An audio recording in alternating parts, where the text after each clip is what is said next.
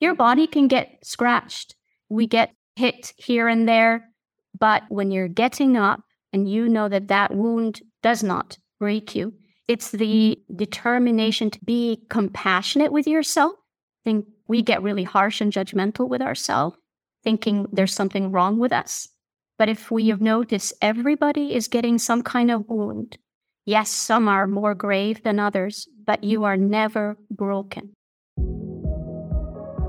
There are opportunities for our work and careers everywhere, if you know where to look.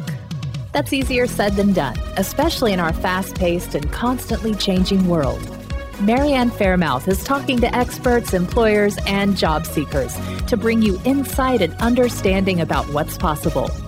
This is Career Can Do, where we're navigating the new work world. Welcome to the Career Can Do podcast, a podcast dedicated to helping you navigate the new work world.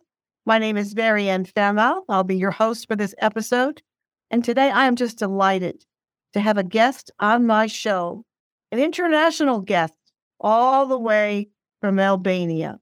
Irene Riad is an emotional intelligence and international federation coach that assesses and develops personal, emotional, and cultural intelligence, leadership potential, and career direction.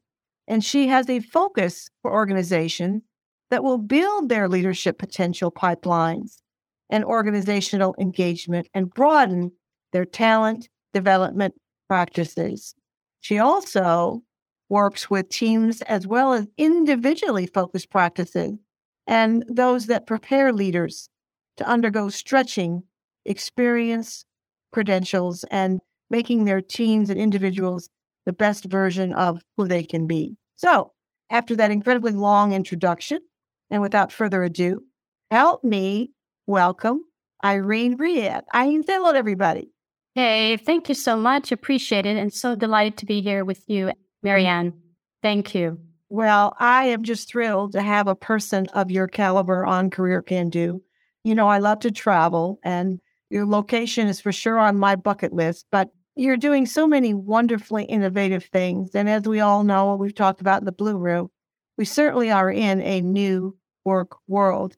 Mm. You know, you do a lot with finding our authentic self, which I think is so paramount yeah. days. But how, Irene, is finding our authentic self connected with finding our passion in our careers going forward? Love that question. And that's a question that I always ask myself every time there is an opportunity that opens up in the workplace. And I see it this way the passion that I have for career and bringing income to my family stems from the passion I have for myself. And that's why when we go into the world kind of looking for a career, whether that's a job or voluntary work or whatever it is that makes that career fulfilling, if I'm not connected to really what fills up my soul, who I am in essence, I'll get confused with which opportunity to take. I might knock on doors that don't really open and think the problem is with me, or I'll get frustrated with a job I actually take and it doesn't really give me mm. what I'm looking for. When I say finding my authentic self or finding our authentic self, it's that person within. I say that's our soul. We have a mind, we have a body, but in essence, we're a lot deeper than that. And that soul is like our heart, what beats, what really is meaningful at the end of the day when I mm-hmm. go home or when I reflect on my life. So it does take a bit of time just to reflect. It takes some journaling, takes some chats with people we trust in really understanding who we are, what really makes our life worthwhile, and how could I express that self in my career. So, what does that mean that career mm-hmm. could look like, would look like? And it opens up a lot of questions. How often do I want to work? Where do I want to work? And now, since COVID and since the workplace environment has changed, it has opened up opportunity where you mm-hmm. could be doing work from Albania in somewhere else across the world. So it allows you to expand your mind and just connect more to who you are. What fires you up and fills your soul? That's exactly right. And I'm in alignment with all that, which leads me to the next question. And that is sometimes our challenges in life and our life significant setbacks are really an opportunity for growth. How, Irene, do you believe we could become stronger in our careers from using the wisdom of our life significant setbacks? And I think we all can agree the last three years, mm-hmm. we've all had some kind of life significant setback, don't you think? So tell us from your perspective how you believe that wisdom can really help us in our careers. Absolutely. So, definitely, COVID has been a big impact on everyone's life. And even without COVID, we've all already endured some kind of setback. I think by human nature, it, it is the journey of life. And it took me a bit of change in the way I was thinking to come about this. So, when a setback happens and I'm wounded, like I'm really, whether it's physically, emotionally, spiritually, and it can go on, that wound saved our life. That wound, what happened because it protected us in the end. So that's why I say it's wisdom. It's wisdom because the body adapted in a way that it did get a scratch or a wound, but it doesn't mean that it's broken. If you look at it, your setbacks, it is a cliche to say they make you stronger, but it is when you reflect, it makes you stronger because it may have left a scar, but it taught you how strong you could move forward when you look at it as just a wound, as an area that teaches you what not to do next or what to do further. And it also made me look at my personal setbacks. I actually wallowed in them. And that's actually fine because it's kind of the grief process, the loss. But then you come to a point when you've allowed yourself to connect with that. It fuels you with that power. It's more like a resilient power. It's like a foundation of resiliency that when you accept it in that frame, rather than it's a wound only, it heals. And it heals by actually taking small action that when you look at the wound, it just has become something that has lifted you further, allowed you to do something with more depth.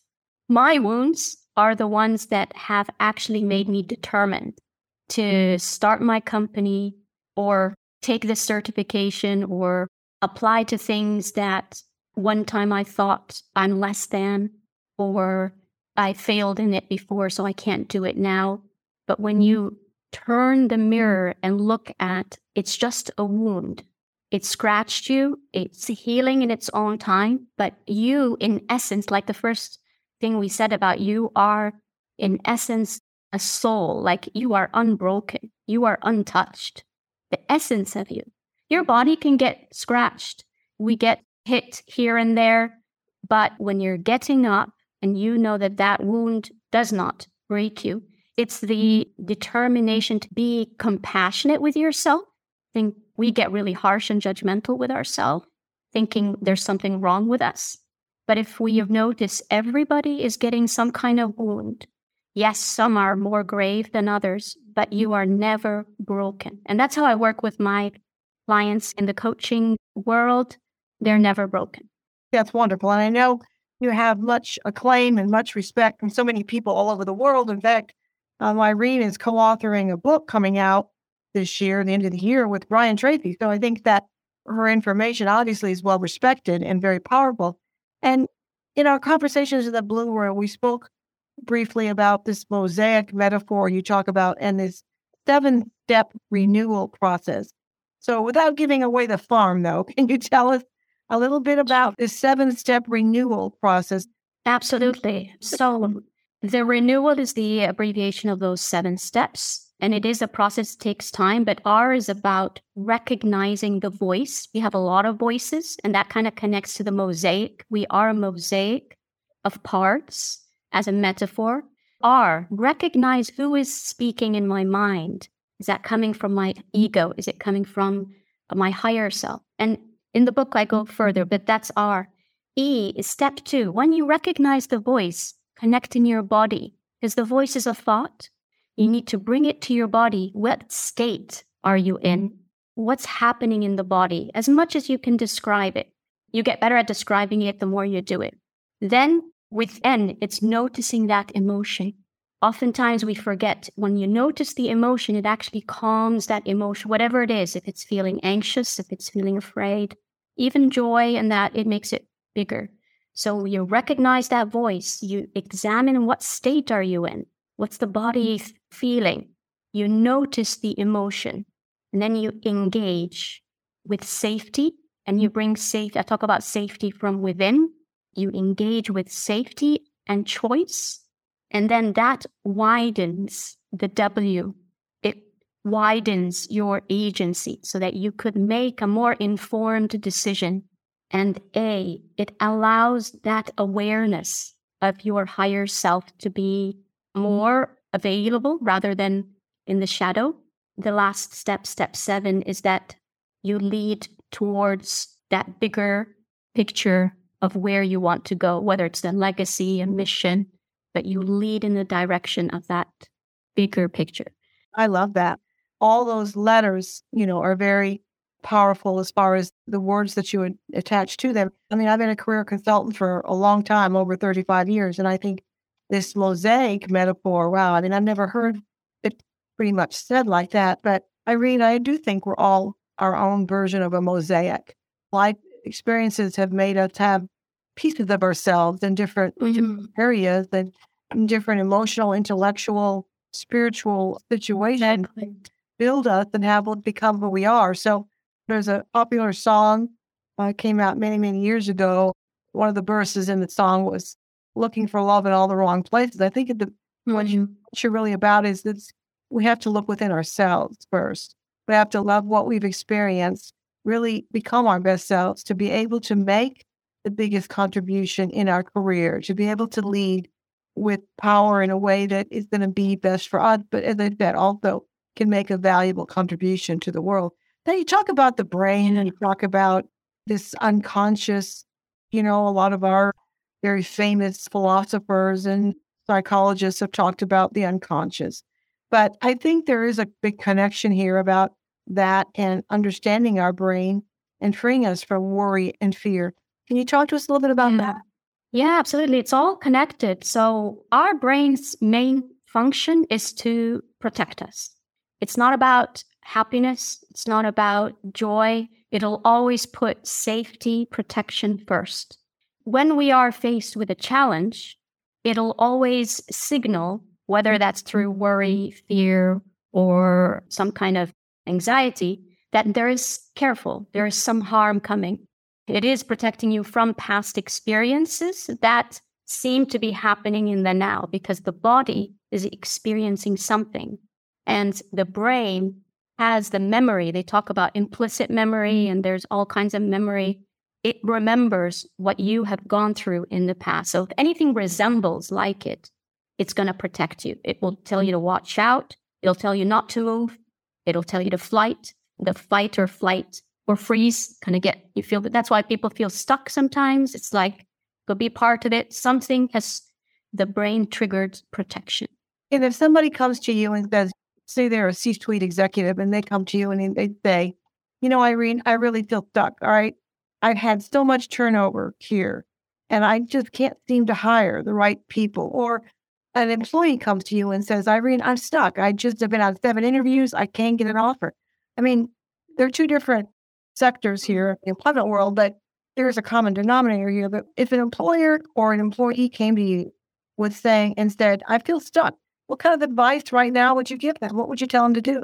Yeah, it's multidimensional, but with the case that person has been applying for interviews, I understand totally how that person feels. So there is a part of what is that person doing. But let's say he or she's doing all the right things. The CV's been checked, it's done well, he's been applying. Let's say he's written it. If he's doing all the right things, so that's part of it, just checking, is that in order? But let's say it is, and that happens. It can be. And he's just not getting the responses or just not getting hired, not getting the job. The other part is the emotional regulation that we need to be in because life will have that and other things come our way, not when it's not in our hand.